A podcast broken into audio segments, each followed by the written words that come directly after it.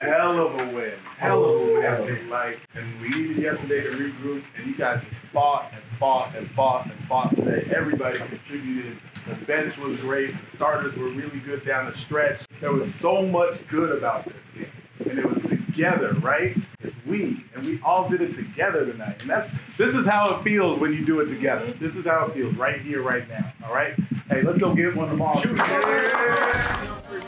Yeah. Now working on Neto. He'll dance, he'll step, he'll shoot,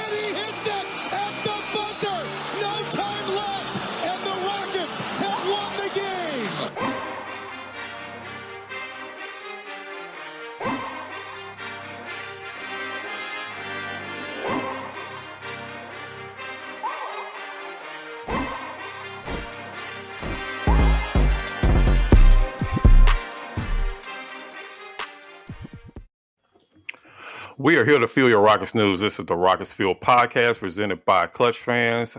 I am your host, Lachard Binkley. Of course, you can always find me on Twitter at Binkley Hoops or any of my written work at SB Nation.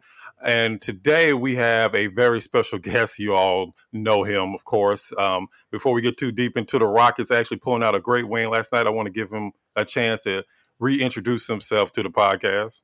Oh, hey, Lachard, thanks for having me on. Um, yeah, Dave Hardisty, uh, uh, managed Clutch fans and and uh, host a Rockets Watch, and uh, it's I appreciate you having me on. It's uh, always great to catch up with you.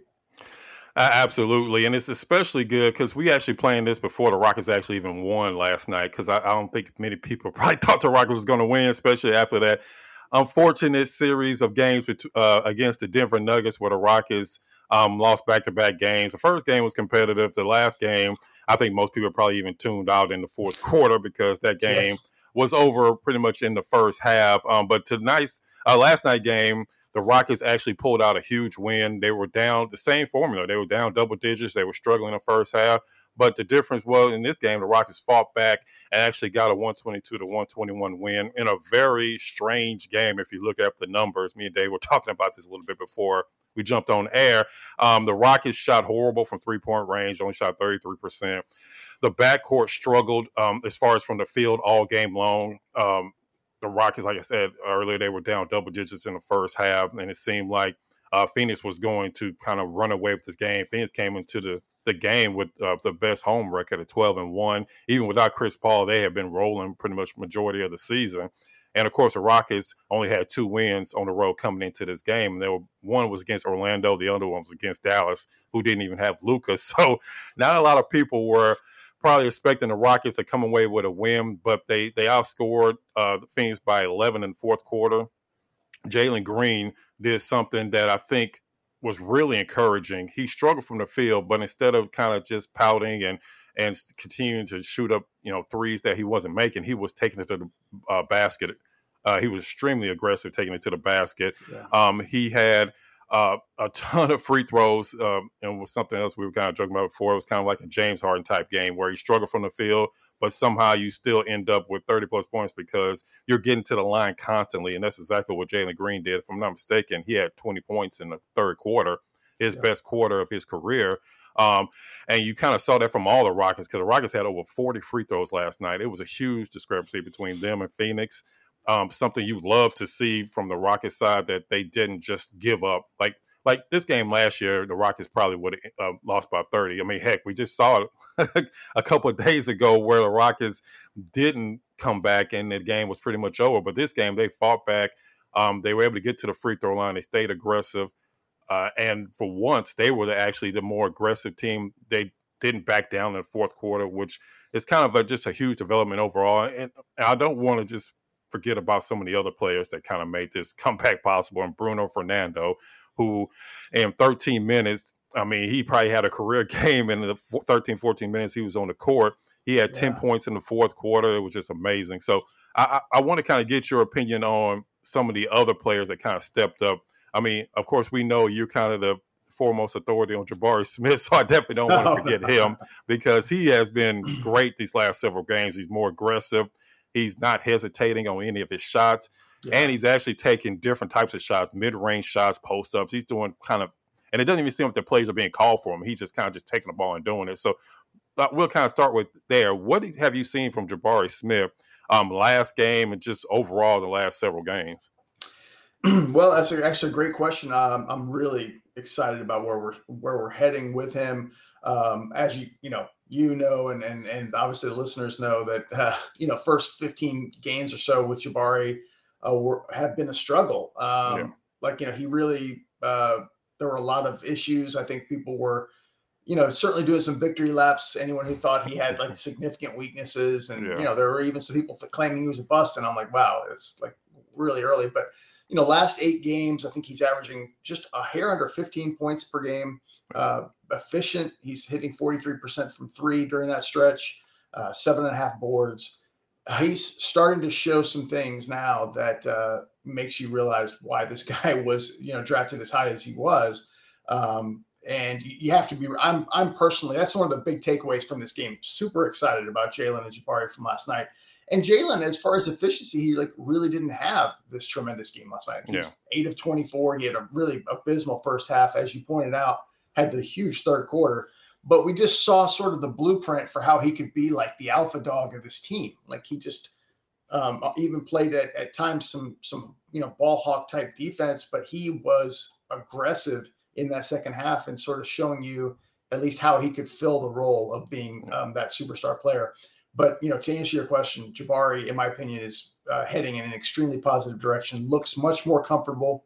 I honestly thought it started just before the Golden State game when he was dancing a little bit behind, yes, you know, Ackerman and Hollins. And I remember yeah. noting like he looks so comfortable, like he looks just happy because I thought you know things were kind of yeah. negative at that point, and he came out of that game just loose and quick release. And right now he's uh he's everything looks great. This guy's 19 years old like yes. and, and playing 30 plus minutes a night. And uh i think there's there's nowhere to go but up with jabari.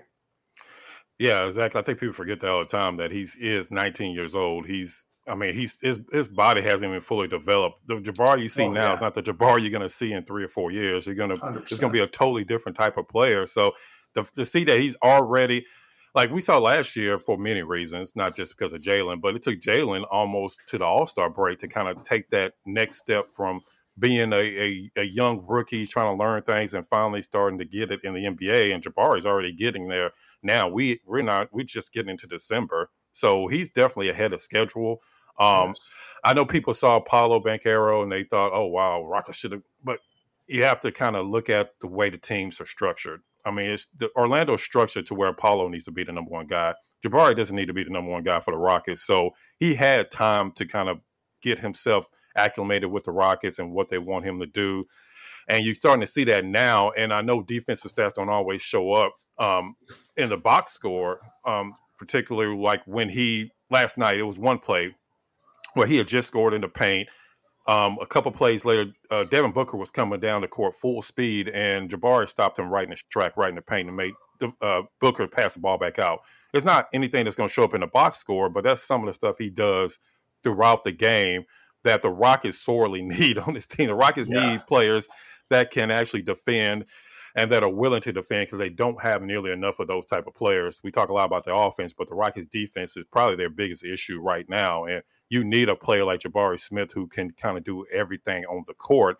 Um, so yeah, I definitely agree with you saying Jabari is taking huge step forward. And it did it did seem like right after that Golden State game or during that Golden State game, it's kind of where he flipped the switch to where he seemed like he's having fun playing basketball again. He's not just overthinking it all the yes. time. So I know that was something Coach Silas said that he just wants him to go out there and play and not just think about every single play that he wants to make on the court. So he seems a lot more comfortable, definitely on the court.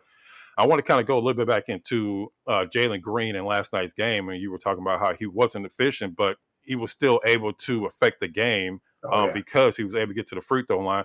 What's some of the things you've seen from Jalen Green, uh, not just this game, but just overall? It seems like he's a lot more aggressive this year going to the basket, and the refs are finally starting to, you know, give him the respect that he deserves when he is going to the basket. Yeah, 100 percent. You pointed out last, uh, you know, just a little bit ago about last night is he had the 16 free throws. I mean, yeah. this is um, I, I think what I'm really encouraged about with Jalen is he's doing things that he didn't necessarily do last year. We knew he could score.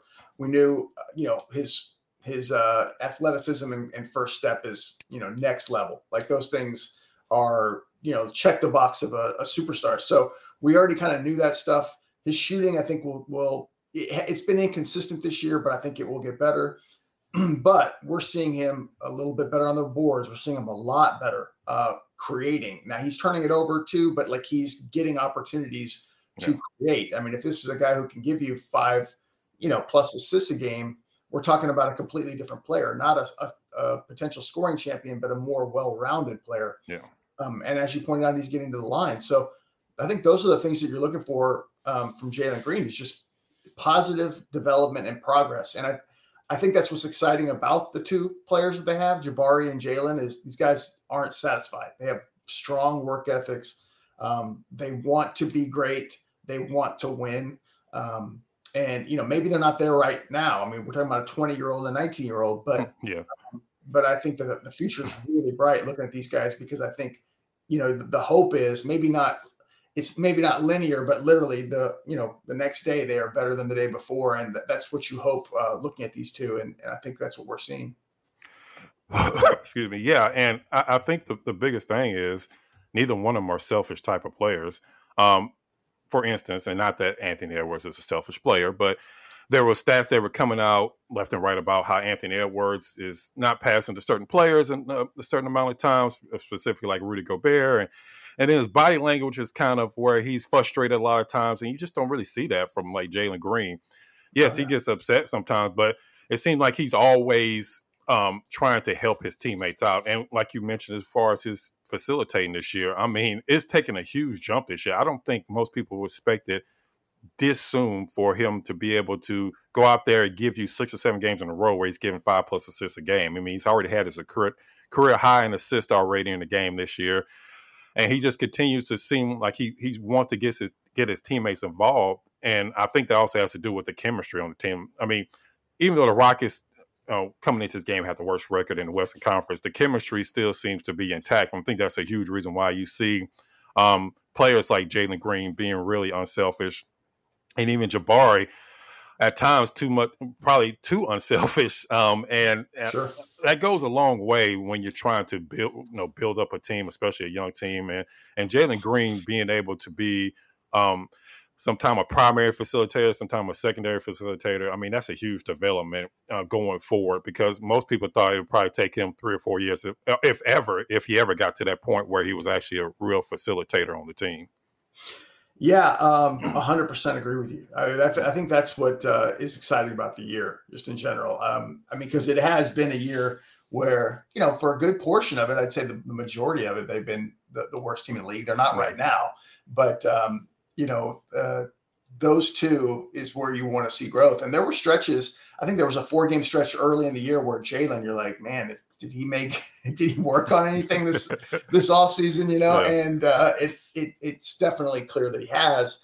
Um, and, uh, you know, a year ago, this time we didn't th- see, I mean, I know there were some that were like, this guy's never going to be a playmaker. He'll be a great yeah. scorer, but like, you know, and, and there were comparisons to just uh, you know, six men or guys who could just score. but I, I think yeah. he's got a lot more potential than that. And uh, yeah, I mean, Jalen and Jabari are the future, and then you can see the steps, you know, moving forward about you know adding another pick and then you know adding veterans in, in, in trades and free agency in the offseason. But uh, this season is really about picking out your core pieces, and and Jalen and Jabari are are should be top of the list. Absolutely. I think that's one of the most important things because one way or another, the Rockets are going to be expecting to win more games next year. Whether it's because they bring in a Wembanyama or because they bring in, I mean, it's not a lot of top level free agents, but they are going to be bringing in some type of veterans next year. So you want to see exactly what you have this year, who can actually take that next step forward. Because as much as we all like the players on the team, we all know, I mean, especially us, I mean, we've been watching the game for a long time. The, the team you see right now is not the team you're going to see if the Rockets are competing for championships three or four years from now. It's sure. going to be, majority of these players are probably not even going to be on the team, but you want to see what players can fit around a, t- a winning environment. Um, so you have to figure that out this year. Uh, another player I want to actually I kind of want to talk about the center position. It ties into this game mm-hmm. perfectly, and it, it, does, kinda, it does. And it kind of ties into the entire season, so we can kind of just talk about all of it. But what's kind of been your impression on the centers? Because we saw last night exactly what I think the coaching staff is having a problem with. Um, you have Alperen Sengun, a great talent who does some of the, I mean, not just some of the, not the best post uh, post player on the team. He's one of the best post up players in the entire league. He does some special yeah. things on the court and then there's other things that he doesn't do as well that maybe some of the other centers do. And we kind of saw that last night. So, what's kind of your overall impression of the mm-hmm. centers on the team just from last night's game and just overall the entire season? Yeah, it's funny. You know, there there have been a lot of games lately where Sengun sort of uh, maybe is the best player on the team, or, or, you know, best player in that game. He's yeah. been effective, or maybe the plus minus shows, um, you know, that he was effective. Last night was not that game. Yeah. Um, you know, he was had 13 points, five of seven shooting, but he was negative 19 in his in his time. and then Bruno, who's been coming back from injury, you know, steps in in the fourth, and he and KPJ just sync up, link yeah. up, and then it's just like pick and roll after pick and roll. The lob threat, which has been sort of like a, a meme, it's been mocked, you know, because he, he was going to start because he was a lob threat. Um, you know, sort of showed up, and and Bruno was the opposite, plus 15 in like 14 minutes, and he actually outscored Sengun. He was seven yeah. of eight from the field. It was, you know, and, and he has no bag uh, like Sengun at all. But, but, yeah, but somehow he he does that, and so. Um, you know, I, I, would definitely would not do this um, based off of one game. Yeah. But I just think that you can tell the coaching staff um, doesn't quite trust Sengun defensively yet. And, you know, even I think that goes a little bit to the front office too. And if we're looking at like core pieces long term, there's probably nobody more polarizing. As polarizing as KPJ is, I think Sengun is extremely polarizing. Um, yeah. Like people are either like he's going to be an all star because his, his offensive skills are so good, and and I could see that argument, or that he's you know his defense is going to be a liability in the league. So there's really not um, much in between. I lean a little bit more towards. Uh, not all the way there, but I lean a little bit more towards his defense makes it very hard to build around him. He's extremely yeah. skilled offensively, maybe the smartest player on the team. Uh, knows, you know, re- makes really good reads, advanced reads, but um, it's that's a very big question mark in these final 60 games or so uh, of figuring out what is Alperen Sengun's uh, future here. How does he fit in with Jalen Jabari? and is KPJ part of that and, and all that? Yeah. So those those are the, the, big question marks in my opinion. Uh, the rain, remainder of the year. Yeah, it's. I think Sengun kind of caught the Rockets off guard last year. I, I, I expect that, of course, they drafted him, so they they knew he was good, but I don't think they thought he was going to be this good this fast. Yeah. So it's kind of throwing them off. They're trying to figure out exactly what they want to do with him because you you explained it perfectly. He's definitely has the the best um, overall game, offensive game on the team. I'm, I'm kind of combining his facilitating and his his basketball knowledge, and then of course his scoring ability. Um, he he he's probably one of the smartest NBA players in the know, one of the smartest players in the entire NBA. But at the same time, and something Coach Silas mentioned, and I know people kind of got up in arms about it, but he mentioned that when it's a close game, more likely he's going to go with a Fernando or even a Garuba down the stretch because he wants mm-hmm. that defense ability um, in the lineup because when Sengun's out there, they can't really blitz pick and rolls. Not that Fernando is going to be out there guarding Devin Booker one on one, but at the same time, he's a little bit more adept at um, protecting the lane. He's a little bit more adept at playing the pick and roll on defense. And like you mentioned, he also does give you that lob threat on the other end that I know people were mocking, but it is a real thing. I mean, we, we, we, saw we, saw it here with Clint Capela for years. Like James Harden um, had some of his best assist years when Clint Capela was here, oh, yeah. and that's that's not um that's not like you know some mistake. Um, it's because it makes the game a lot easier for guards, especially like Kevin Porter Jr., who not, who doesn't always necessarily have can make the pinpoint passes like some point guards it makes it a lot easier for him to be able to get around on the pick and roll and, and make the decision a lot easier. He doesn't have to worry about making a bounce pass or a pass out to the corner. He can just throw up a lob to Bruno Fernando, as we saw last night, and it makes it a lot easier. So it's a strange situation. Then you you don't even you're not even factoring in Garuba, who didn't get a lot of minutes last night. Um, yeah, th- that's a whole nother situation. I know they're trying to maybe force him to play power forward, which is kind of a strange position for him because even though yes, he's he was shooting great from three point range. It was on really low volume. Um, I don't know if you can kind of put that out towards the entire season, and he's going to be shooting uh, anywhere close to forty percent from three point range. So it's it's it's a weird situation, and I think that's something that they get, they're going to have to figure out. Now, if they get Wembanyama, it's a really easy decision at the end of the day. Yeah, you right. play Wembanyama, and then if Sengun is fine being a six man, I think that'll be a perfect role for him after that point. But for now, it's going to be like this all year. They're going to be going back and forth between playing um, Fernando, playing Sengun. Sengun's going to look like an all star one game, and the next game he's going to get 20 minutes and probably get up four shots. So that's going to be a point of contention all year long. And you're exactly right. The, the Rockets don't know exactly what they want to do. Um, as far as the center position goes. And and and another player that you you brought up. Um, no, go ahead if you want to. Uh, oh no, I I don't I don't want to. I mean, I think you made a great point there. Um, you know, it's funny we talk about Sengun, KPJ, sort of guys yeah. that like are, are, have been good, but we don't know like for sure they are fixtures long term. Yeah. They may be, but we I, I don't know if we can say that 100. percent And the draft is going to bring out guys mainly at the top that are yeah. those positions. The first three picks are center, point guard, point guard. At least yeah. that's what we think the first three picks are going to be.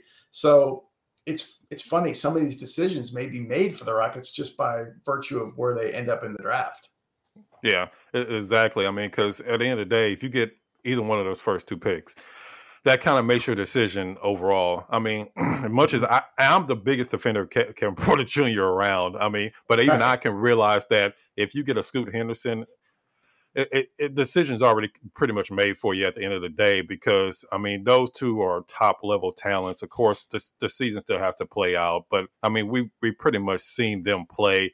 We pretty much know exactly what they're going to be bringing. We know what the scouts are saying about them, so that makes the decision extremely easy. Now the Rockets get the fourth or fifth pick, then we're going to have a, a, whole lot to talk about um, around draft time because yeah, that's when it gets a little bit more dicey on exactly what you want to do. Do you want to go out and get a more veteran point guard? Do you want to maybe go out and get somebody else and have Sengun come off the bench? It's going to be a lot more questions that's going to go into it then. Um, but I do want to ask you about because you brought up Kevin Porter Jr. I do want to ask you about Kevin Porter Jr. because um, last night wasn't one of his better overall games. He had a lot of yeah, like I think five turnovers, if I'm not mistaken. Um, he also struggled from the field. He was able to get to the free throw line. He's eight or nine from the free throw line, but he, he's also one of the type of players that when he's on, he's on. You can see the skill level. You can see exactly what he can bring. But then mm-hmm. at the mm-hmm. same time, it's sort of like with Sengun when his deficiencies are coming to the forefront, like over dribbling or not making the correct uh, decision. Then you kind of see, okay, this is why the Rockets may be considering maybe getting somebody else to run the point guard position. So, what's kind of been your overall impression of Kevin Porter Jr.? Because it doesn't seem like he's taken a huge leap forward in one area in particular this year. Um, that yeah. I know some people maybe were hoping, but at the same time, he hasn't been particularly bad in any. It's kind of like he's just been average for most of the year as far as his overall play. Yeah, I mean, I I think right now he's one of like as far as just talent and experience, he's one of the best players yeah. um, on the team right now. Um, but I, my my whole view is is simplistic. Is I think everything he does well, like is tailor made for a six man mm-hmm. for the Rockets or a two guard somewhere else. Like, and I'm not saying he needs to be somewhere else, but I'm saying like I don't think as a point guard that this works. Now it's only 20 something games. I would give it the rest of the year. I don't yes, think there's definitely. any any rush, like you know, to uh, like you know, you got to fix this right now. I, I use Mike Conley with the Jazz as like the perfect or the example of kind of like a perfect both veteran presence and point guard for the team, like an experienced, savvy guy, but also is talented.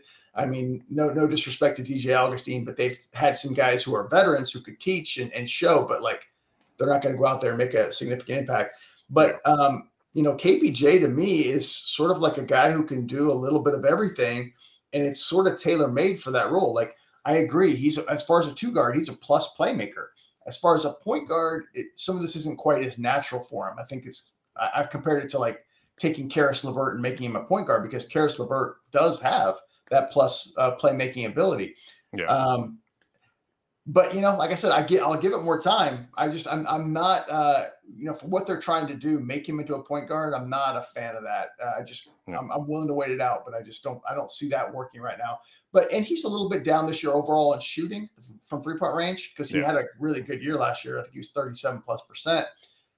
Uh, that's I think encouraging to me. In a catch and shoot situation, he's been really good last year, and I believe this year as well. Um, I'd like to see more opportunities for him. So in other words he plays as a three, as a as a two off off of Jalen, or just backup um, in general, six man, where he is in a lot more situations off of a point guard in, in catch and shoot scenarios. Yeah. And I don't think the Rockets should be tied to anything at this point. I mean, if he ultimately ends up being a small forward, I don't think that's any judgment against him. It's just the way right. that the team is kind of uh, evolving into their next step of trying to become a winning team. And I agree. I, I, I don't want to make any decisions right now, and that's why I don't really get too up in arms about the whole KPJ point guard or not, because you you let this season play out, and then yeah. at the end of the year, then you can figure out exactly what you want to do. Because right now we know everybody knows the Rockets aren't competing for a playoff spot. They're not competing for a play-in spot. They're trying to develop, like we mentioned earlier, they're trying to develop the team and see exactly who's going to be the core of the team. So let Kevin Porter Jr. either sink or swim as a point guard this year, and then you can definitely next year is when you need to know one way or another. You need to have a definite decision. Okay, is yeah. this the guy you're going forward with at point guard, or are you trying to make other decisions as far as him possibly come off the bench or being a six man? And the connotation of coming off the bench as being something negative, I, I never really understood because yes. at the end of the day, the starters really don't matter. It's really who finishes the game and who plays the mo- most minutes. Because yes. as we know, we watch NBA for a long time. I mean, it's been some great players that coming off the bench. I mean, you can go all the way back to the 80s and Kevin McHale, who's a Hall of Famer, he played off the bench. Um, Sam Cassell played off the bench for a couple years for the Rockets, even though let's be honest, he was better than Kenny Smith um, pretty much right. from the time he came on the court, but he came off the bench. Uh, Manu Ginobili, an- another player, came off the bench. I mean, it's been plenty of players that have come off the bench. I mean, uh, Jamal Crawford, for majority of year, I mean, people know his career as coming off the bench being one of the best six man years. So I don't necessarily see anything wrong with him coming off the bench, even with kind of going back to Alperen Sengun, I mean, I, I, didn't really go up in arms about him not starting or starting because it really doesn't matter. It really is about how many minutes you play per game and if you're in the game in the fourth quarter when the game is tight. That's really what matters at the end of the day. But just kind of going back to Kevin Porter Jr., yeah, I agree. You let the season play out, you see how he, he does, you evaluate him from there. And then, like I said, if the draft happens, you get one of the top two picks, then your decision is pretty easy at that point. But right, yeah, we're perfectly in sync on that. on that yeah. because um, that's exactly what I've been saying. Like, what does it really matter? Like KPJ, if he comes off the bench, he's still going to have a, a, significant role. And I think I, am hoping that he would be open to that. I mean, they, yeah. him and Jalen talk about you know the twins and and you know that they yeah. are going to you know three and four forever and, and all that stuff, and it, it could still be that way, but in a different in a different way. And I'm hopeful that he'll have no issues with that if it comes to that. Um, you know, like I said, he could prove me wrong and end up being the starting point guard. But um, you know, I, and same thing with Sengun, like you said, like if he comes off the bench, he's still going to play significant minutes. It's they're yeah. still going to give him that opportunity, but it just may be a better uh, fit with with you know what they're starting. So yeah, I don't see it as a, a demotion, and I hope he wouldn't either because um, six men in this league I mean, Jordan Clarkson's been fantastic. Yeah. I think he started more this year, but like last year, six man and, and was outstanding. Eric Gordon's been a significant player as a six man. So I think he is tailor made for the role. He could still start in, in some other scenarios, but um, I think he, as a six man, would be really effective in the NBA. And I hope he doesn't miss that, that calling if yeah. uh, if it comes to that. Yeah, I mean, basically, I mean, for fans, you just don't really need to get too emotional about rotations and stuff this year because yeah. ultimately, really, it really starts next year for the Rockets. I mean, uh, the entire organization from Coach Silas to the players on the team. That's when I'm sure Fertitta is going to really start to want to see more results on the court. Of course, they want to see results this year. I don't think they want to be the worst team in the league again this year because you don't have to be the worst team to be able to get, be in the top four, as we know, because the Rockets have been the worst team. They still haven't got the top pick uh, the last couple of years. So I think the organization does want to see them actually make progress, win some games, um, but they're not expecting them to be um, a play-in team or a team like even like Indiana this year, who was like surprising the Indianas and yeah, Sacramento's of the world, who are who are actually competing for playoff spots at this point. Um, I don't think they front office is definitely expecting that, but they, they don't want to see them again be the worst team in the league and make zero progress. Then that's when I think they have a problem. But next year, I think they're expecting a lot more big. I mean, Fertitta said it himself. They're expecting a lot more things from the Rockets next year. That's when you can really start to kind of dig your teeth into rotations and who should be playing and who shouldn't even be on the roster anymore. Yeah, I think in next year, I mean, I think there's going to be enough changes to where it won't be. Like, I think they're going to add, yeah. you know, like you, you outlined it, but you know, a couple veteran pieces, another draft pick. But I think if they're six and twenty or something like that next year, I think heads are going to roll because yeah. like they just, yes. that, that they were sold on a you know the Fertittas on a blueprint on on 23, 24 being competitive, not like uh, contention, but like you know at least competing for a play in next year. Yes, um, and I think that's the that's the bar and where they expect it to be. Yeah. And uh, before we wrap up the show, I want to kind of uh, ask you about tonight's game um, because the Rockets do play again tonight. We don't know what Golden State's going to do because they're kind of in the mode of the San Antonio mode where they're resting their starters. They played last night. Um, I, I, don't even know if they beat Chicago or not, but they played last night. Curry, Thompson, the entire team played last night. So they may not even play tonight. But what are you expecting to see from the Rockets tonight? Well, what do you want to see from them? Um, because we all, whether we want them to tank or not tank, that's a whole nother discussion. But we all want to see them make progress. So, what do you yeah. want to see from the Rockets eh, tonight, win or lose? Um, it's kind of for me. It's the same thing. Every game, it's Jalen and Jabari that are one A, one B, and I, I, don't even know which one's you know one A. Yeah. Uh, like those those two for me are the, are the lifeboat for us to get back to to play in and, and contention. Now there are other guys here like that matter. But like for me, I want to see the volume. I want to see uh, the plays and, and the hierarchy reflect that. Um, so that's what I'm looking for is just continued progress from those guys because I do think that those that right now that's your foundation. You could add a Wemby or something and it changes significantly, but right now that's those are your two surefire core players. And I think last night was a good progress for that. So that's what I'm hoping hoping to see tonight. I do want to keep an eye on uh, perimeter defense. It's been an yes. issue where you know Booker obviously was, you know, outside of the final two shots was torching last night. Um, we saw Curry and and Clay just go off in the game against Golden State. We saw the Atlanta game where you know Dejounte and, and Trae Young combined for what like 80 or something, yes. 80 plus. You know, so um, against a team like Golden State, it's the perimeter defense I'm really focused on. And I think I'm also, uh, I think the most interesting topic for me right now is Sengun. Like, I, I want to see, because we've had a lot of internal debates. I know on Rockets Watch, uh, you know, Roosh is very pro Sengun. I'm a little bit more on the opposite side. Yeah. And so we've had some debates, uh, healthy debates about that. Like, you know, is, is Sengun, um, is his offense something that's so important that you build around it? Or is his defense more of an issue with the other talent that you have on the roster? So that's something I'm keeping an eye on. Um, and yeah, that's kind of it going into the game. But I'm I'm hopeful that at least they're competitive. I'm not so much like they got to win the game, but I, I, would love to see them competitive like they were last night. Yeah, and it, that's a great point about Sengun because a lot of times the Warriors go small. They take Looney completely off the court, and they will have Draymond, as we know, they'll have him at yeah. the five, and then that's when you're starting to um, not that Draymond's going to be stepping out and making eight or nine threes, but he's going to be moving all over the court. He's not going to be stationary. And then that's when, okay, what do the Rockets do? Um, because if I'm not mistaken, against Golden State the first time, they actually had Jabari playing a lot of five.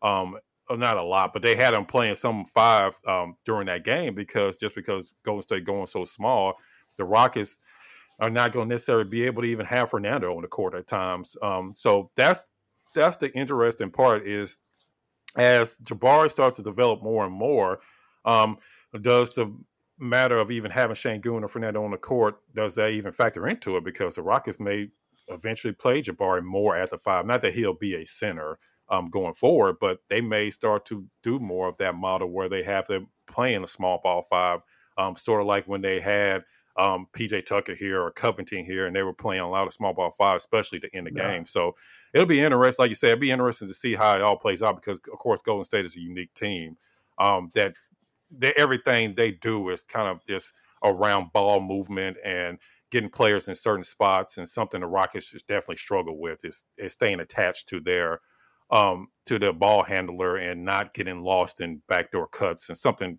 Golden State does all the time. So yeah, just the overall defense is definitely going to be something I'm going to be watching tonight.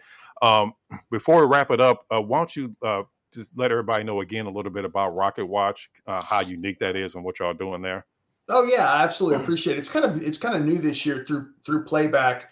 Uh, Jackson Gatlin, Roosh Williams, and myself, we've been uh, you know swapping out hosting and, and hosting together uh, Rocket games this year. So um, people can come in, watch the game, uh, chat. They can come up on stage, talk about the game, but we're watching it live together. It's kind of like a watch party, yeah. um, and the response has been overwhelming. It's been awesome. Uh, just uh, people coming in, and you know, we, we bring them up at halftime, bring them up before the game, after the game, um, and it's just a live discussion as we're watching the game together.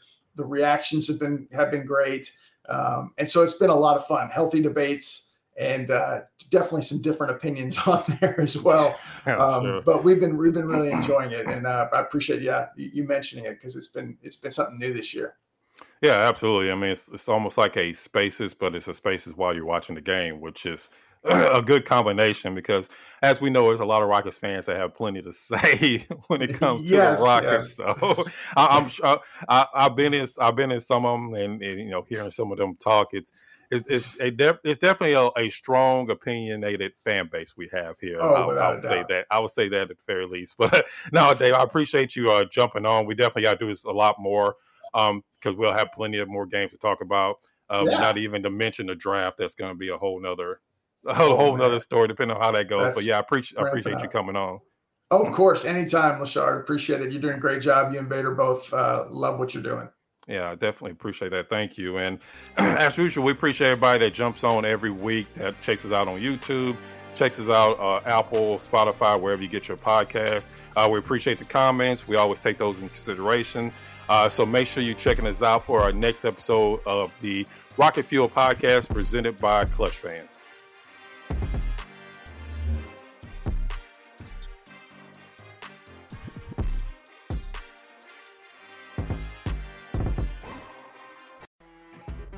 You know, when you're listening to a true crime story that has an unbelievable plot twist that makes you stop in your tracks? That's what our podcast, People Are the Worst, brings you with each episode. I'm Rachel. And I'm Rebecca. We're identical twins who love true crime cases that make you say, didn't see that coming, and we hate the people responsible for them. Listen to People Are the Worst now on Apple, Spotify, or wherever you get your podcasts.